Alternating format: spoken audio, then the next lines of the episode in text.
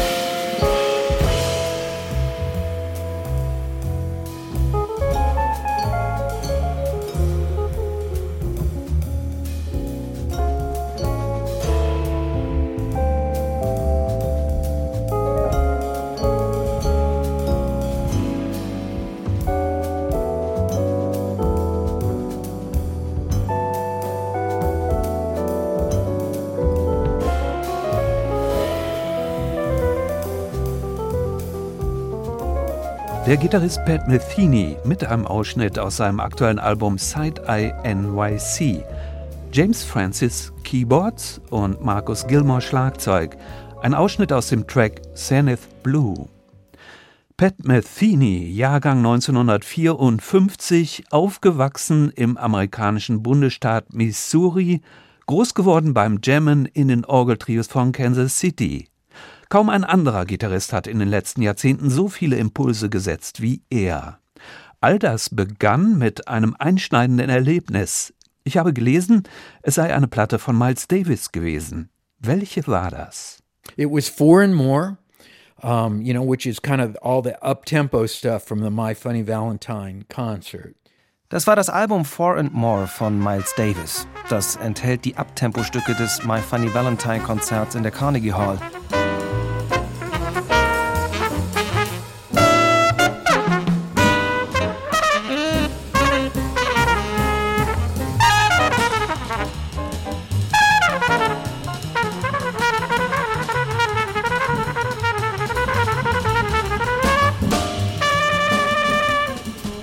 Would have been current around that time, which would have been 1964, 65, somewhere in there. Uh, ich hörte die Platte um 1964, 1965. Mein älterer Bruder Mike spielte sie mir vor. Wir hatten damals nicht viele Alben, ich besaß vielleicht sechs. Man sagt ja, dass man an einer komplexen Musik Gefallen finden könne, wenn man sie, wie ein ungewohntes Gemüse, immer wieder koste oder indem man Kurse besuche. Aber für mich als Elfjähriger war das, als würde mir jemand mit einem Baseballschläger auf den Kopf hauen hatte ich den Eindruck, wow, diese Wirkung ging von dem Schlagzeuger Tony Williams genauso stark aus wie von Miles. Wegen der Art, wie er das Right-Symbol spielte. Wie er das Becken spielt. So muss sich die Welt drehen. Und so soll es zugehen in der Welt. Ja, das hat für mich alles verändert. Pat Metheny meidet das J-Wort, aber er ist sich der Jazz-Tradition bewusst, fühlt sich als kreativer Teil von ihr.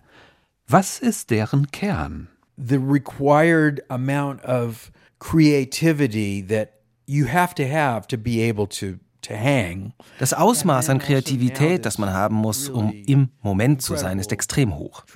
In der improvisierten Musik musst du fähig sein, dich in einer bestimmten Situation adäquat zu verhalten. Dabei sind wir uns ständig dieser unglaublich großen Tradition bewusst, die wir haben. Hauptsächlich durch große Figuren wie Bird und Train, die einem sofort einfallen. Aber dann gibt es genauso noch unendlich viele andere Typen. Ich liebe alle möglichen Arten von Communities. Aber wenn ich wissen will, wo das meiste passiert ist, dann in dieser Community. In der Gruppe von Musikern, die sich wirklich um Musik kümmern. Wir brauchen diesen Blick, der größer ist als gängige Kontexte.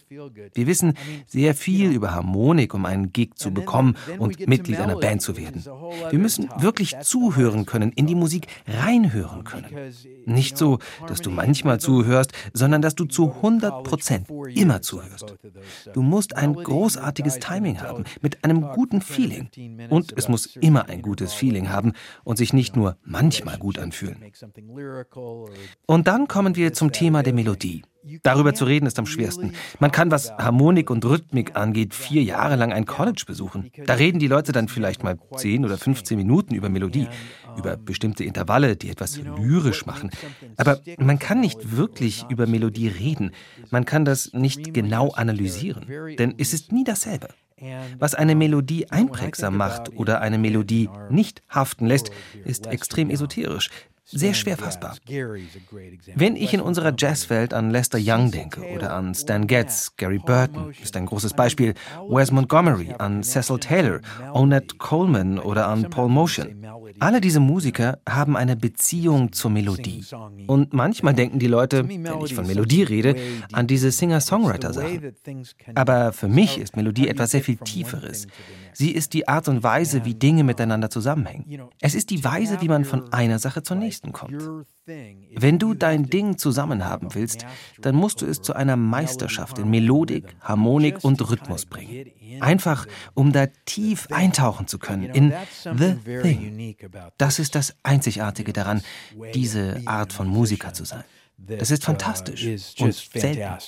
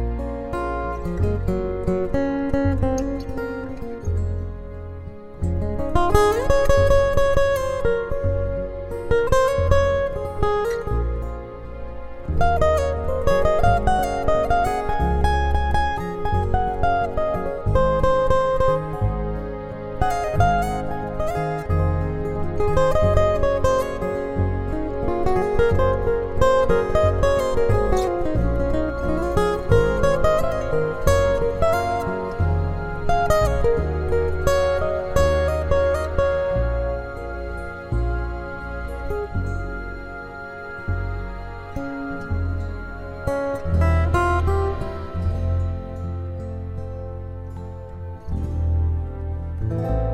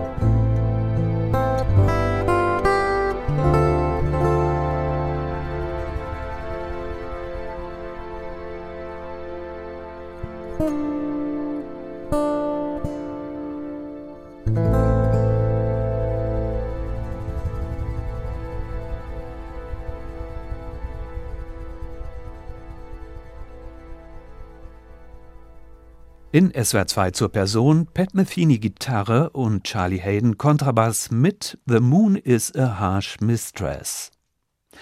Seine ersten wichtigen Erfahrungen als Profi hat Metheny 1975 gemacht, als Mitglied im Quartett des berühmten Vibraphonisten Gary Burton.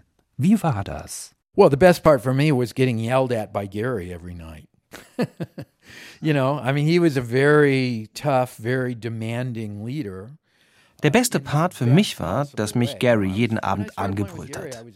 Er war ein sehr harter, anspruchsvoller Leader, in bestmöglicher Hinsicht. Ich war 18 Jahre alt, als ich mit Gary zu spielen begann. Mit 19 wurde ich Mitglied seiner Band. In den drei Jahren bei ihm entwickelten sich Dinge bei mir schnell. Ich bekam die Möglichkeit, dass Gary zu mir in seiner sehr bestimmenden Art sagte, im dritten Stück machst du bla bla bla. Du solltest mehr an dem und dem und dem arbeiten. Und dann, das war der gute Part, gehst du im nächsten Set auf die Bühne und machst exakt das, was er dir gesagt hat. Das war gleichsam der wissenschaftliche Beweis dafür, dass es richtig war, was er gesagt hatte. Etwas sehr Effektives. Gary erklärte mir, dass er viel zu früh gedrängt worden sei, eigene Platten rauszubringen, zu einem Zeitpunkt, als er noch nicht reif war. Er drückte aufs Bremspedal, als es darum ging, dass ich meine erste Platte machte. Ein Jahr lang oder anderthalb Jahre. Er sagte, vielleicht wird das die einzige Platte sein, die du in deinem Leben machst. Du sollst dir sicher sein, was du da tust. Ich machte damals große Fortschritte und Gary half mir viel bei dem, was später dann mein erstes Album werden sollte, Bright Size Life. Ich schrieb damals einen Haufen Stücke in der Hoffnung, dass die Gary Burton Band sie spielen möge. Ich würde jetzt nicht sagen, dass ich in Konkurrenz zu Carla Blade trat, aber ein bisschen war es so. Eine der größten Komponistinnen aller Zeiten oder in Konkurrenz zu den Stücken von Steve Swallow oder Michael Gibbs. Mein Zeug hatte damals noch nicht ihr Niveau. Aber Gary Burton verhielt sich selbst ihren Tunes gegenüber sehr kritisch. Er nahm nicht jede Komposition, die ihm Carla oder Steve vorschlugen. Und er arbeitete mit mir. Okay, du hast die Chance, diese Platte zu machen, bring deine Stücke ein. Und als ich später mit Bright Size Live ankam, sagte er, okay, jetzt hast du's raus. So etwas habe ich vorher noch nie gehört. Was immer das auch sein mag, schau, wohin dich das führt. So whatever that is, that's what you should try to follow and see where that leads.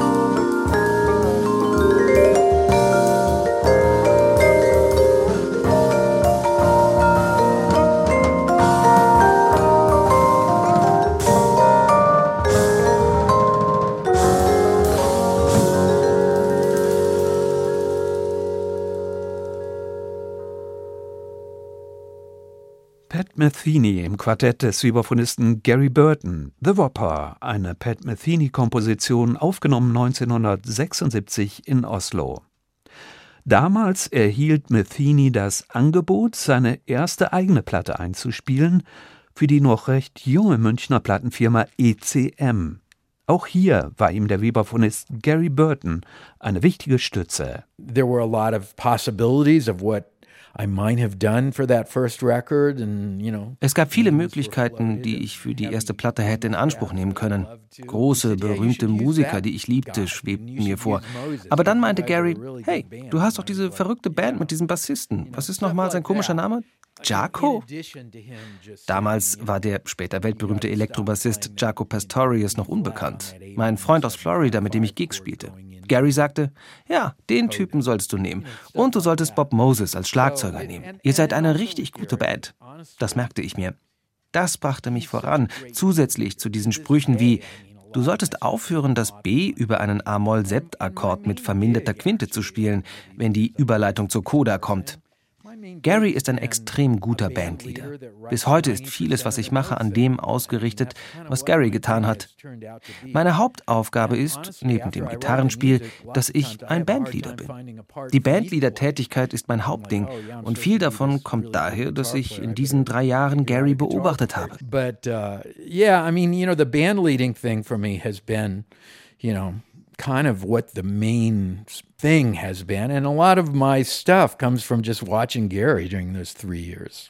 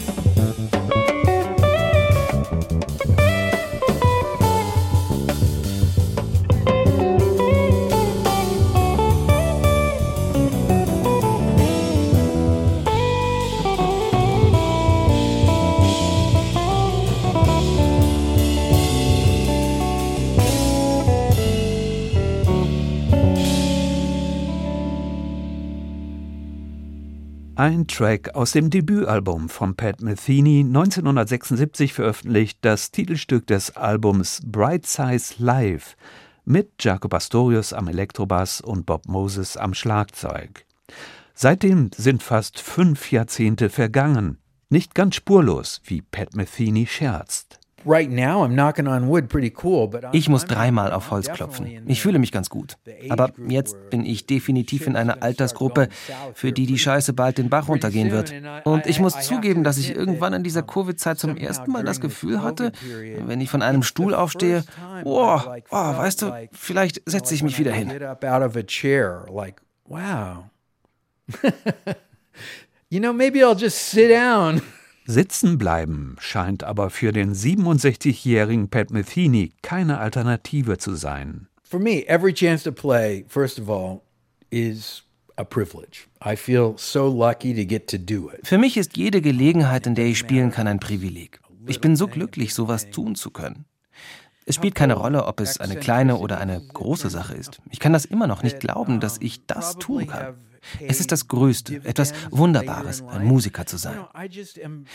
Die andere Sache ist, dass ich im Laufe der Jahre mein Verständnis von Musik entwickelt und verändert hat, was sie noch wertvoller macht. Ich mag sie jetzt sogar mehr.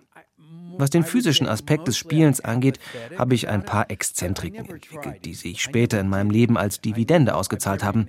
Moralisch habe ich nichts gegen das Trinken, gegen Drogen oder das Rauchen. Das reizt mich schon, aber ich habe die Sachen nie ausprobiert. Ich habe noch nie einen Schluck Rotwein getrunken, woran ich auch nichts ändern möchte. Ich will, dass es so bleibt. Als ich jung war und in Bands in Kansas City spielte, wurde viel ausprobiert. Da wurde mir klar, je später der Abend, umso schlechter und schlimmer spielten die Leute. Ich habe keine Vorteile darin gesehen.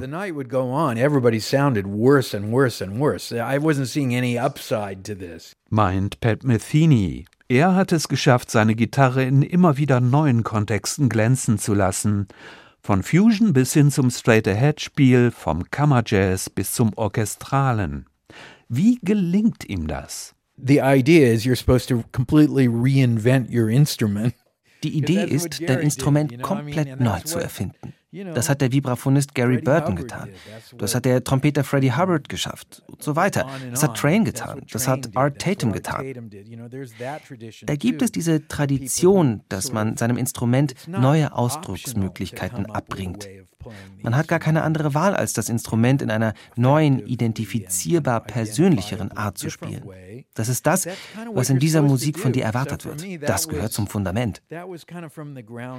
Es war ein bisschen verrückt für mich mitzuerleben, dass es in den 1980er Jahren in dieser Community plötzlich okay schien, wie jemand anderes zu klingen. Da dachte ich mir, wirklich?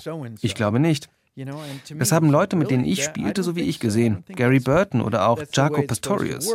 Als wir uns kennenlernten, traten wir nicht auf wie von Gott Gesandte, die herausposaunten, dass wir unsere Instrumente neu erfinden. Nein, wir wussten, dass das so sein sollte. Und es geht immer so weiter. Ich versuche ein effektiver Storyteller zu sein, ein Narrativ zu entwickeln. Wenn du das kreativ hinterfragst, dann kommst du nie an den Punkt, wo du sagst, jetzt habe ich es raus. Du wirst stattdessen in einem konstanten Zustand der Suche bleiben. First of all, be effective as a storyteller, you know, the narrative, communicative aspect of what music offers is primary. And, you know, then to be able to do that in a creative way seems to just naturally lead to kind of the thing I think you're talking about, which is no, you're not going to just say, okay, I got it. You know, you're going to be in a constant state of pursuit of that. Mit seiner Pat Metheny Group feierte der Amerikaner in den 1980er und 90er Jahren Welterfolge. An seiner Seite damals der 2020 verstorbene Keyboarder Lyle Mays. Der war an den Tasteninstrumenten und als Komponist für Metheny ein grandioses alter Ego. Ich fragte Pat Metheny, was zeichnete diese Zusammenarbeit aus? You know, I always wrote music ich habe immer Musik komponiert, in der diese Idee steckt. Wer immer auch in meiner Band zu einer bestimmten Zeit ist, dem möchte ich mit Dingen kommen, die sie gerne machen wollen, dass sie gut klingen, wenn sie diese Sachen spielen. Ich möchte eine Band zusammenstellen, die jedem gefällt. Und ich möchte eine Band haben, in der jeder, der auf dem Bandstand steht, für jemanden im Publikum sein Lieblingsmusiker ist. Jeder in der Band soll das Gefühl haben, wenn er oder sie nicht mehr in der Gruppe wäre, würde die ganze Band zusammenbrechen. Es ist schwer, das alles in eine Art Balance zu bringen, aber es lohnt sich, sich damit zu beschäftigen that is really worth getting to. The main thing for me with Lyle was that it allowed me a opportunity to do something that I could sort of only do with him. Die Hauptsache bei Lyle Mays war für mich, er versetzte mich in die Situation, dass ich Dinge tun konnte, die ich nur mit ihm machen konnte. Ich konnte ihm so sehr vertrauen, dass ich mein analytisches Denken komplett ausschaltete, wozu ich eigentlich nicht in der Lage bin und was mir seitdem nicht mehr passiert ist. Ich konnte der Musik zuhören und wusste plötzlich nicht mehr, was das für Akkorde sind. Ich konnte wieder zurückgehen zu dem Elfjährigen in mir. Das war unglaublich wertvoll für mich. Ich konnte aus dieser völlig anderen Perspektive horchen, ohne dass ich mich zu sehr um bestimmte Dinge sorgte. Ich kann glatt sagen, Lyle war die einzige Person, bei der ich so etwas erlebt habe. Denn meistens bin ich, hoffentlich nicht in einer schlimmen Art, ein Kontrollfreak. Mein Ruf ist klar. Ich gelte als ein wohlwollender Diktator. Ich bin überall sehr picky. Ich bin sehr harsh, wenn ich sage, was okay und was nicht okay ist. Ich weiß, dass es Bands gibt, in denen es Co-Leaderships gibt. Das würde bei mir nie und nimmer funktionieren. I know there are bands where there's like a co-leader kind of situation that would never ever work for me.